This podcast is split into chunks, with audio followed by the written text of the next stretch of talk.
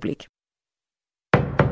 Nu er der nyheder på Radio 4. Det er onsdag den 21. februar. Godmorgen. Det ekspertudvalg, der har vurderet modeller for en CO2-afgift på landbruget, vil anbefale en afgift på højst 750 kroner per udledt ton CO2. Det erfarer TV2 og Kristligt Dagblad.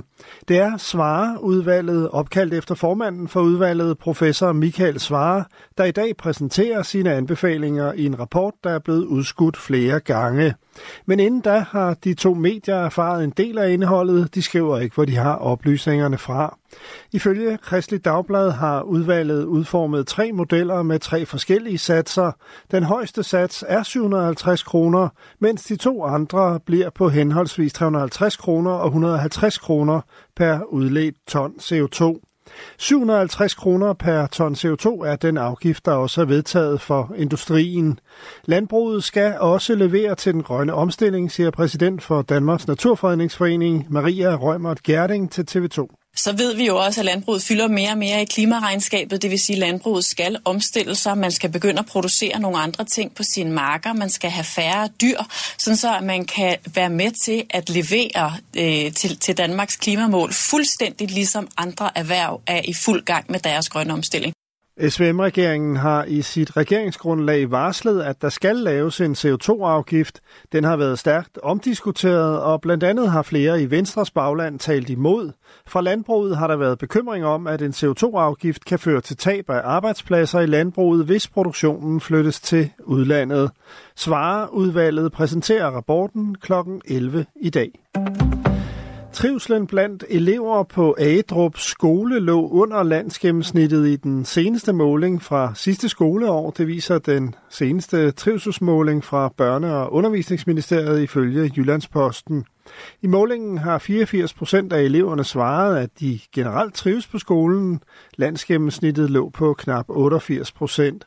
For bare en håndfuld år siden svarede næsten 93 procent af eleverne på Adrup skole, at de trives. Siden er den faldet år for år.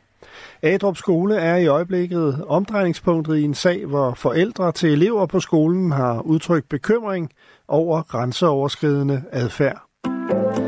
Donald Trump risikerer at få beslaglagt sine skyskraber. New Yorks justitsminister Letitia James siger, at hun er klar til at gå efter beslaglæggelse af ekspræsident i USA Donald Trumps aktiver, hvis ikke han betaler en bøde på 355 millioner dollar. Det siger hun til ABC News. And we will ask the judge to seize his assets.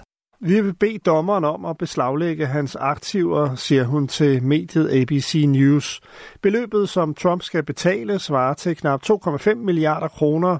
Beslaglæggelsen skal i så fald blandt andet gælde de skyskrabere, som Trump ejer, lyder det. I sidste uge afgjorde en dommer, at den tidligere præsident skal betale bøden på de 2,5 milliarder. Ifølge anklagen skal Trump hvert år gennem et årti have overdrevet værdien af sit familieforetagende med op til knap 25 milliarder kroner. Trump har appelleret sagen.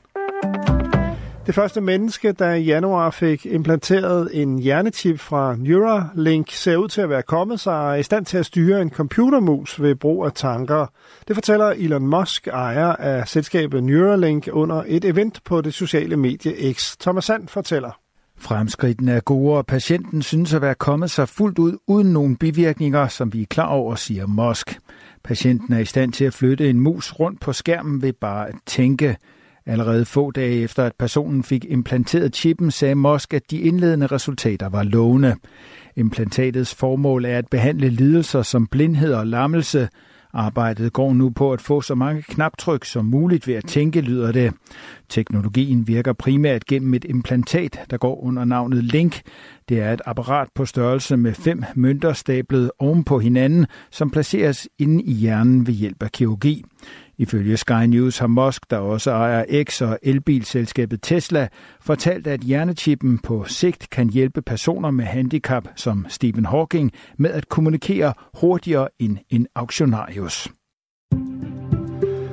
Først diset og lidt regn, senere klarer det op 5-9 grader og lidt til frisk vind omkring vest. I aften og i nat regn er til. Temperaturen falder til ned mellem 4 og 7 grader.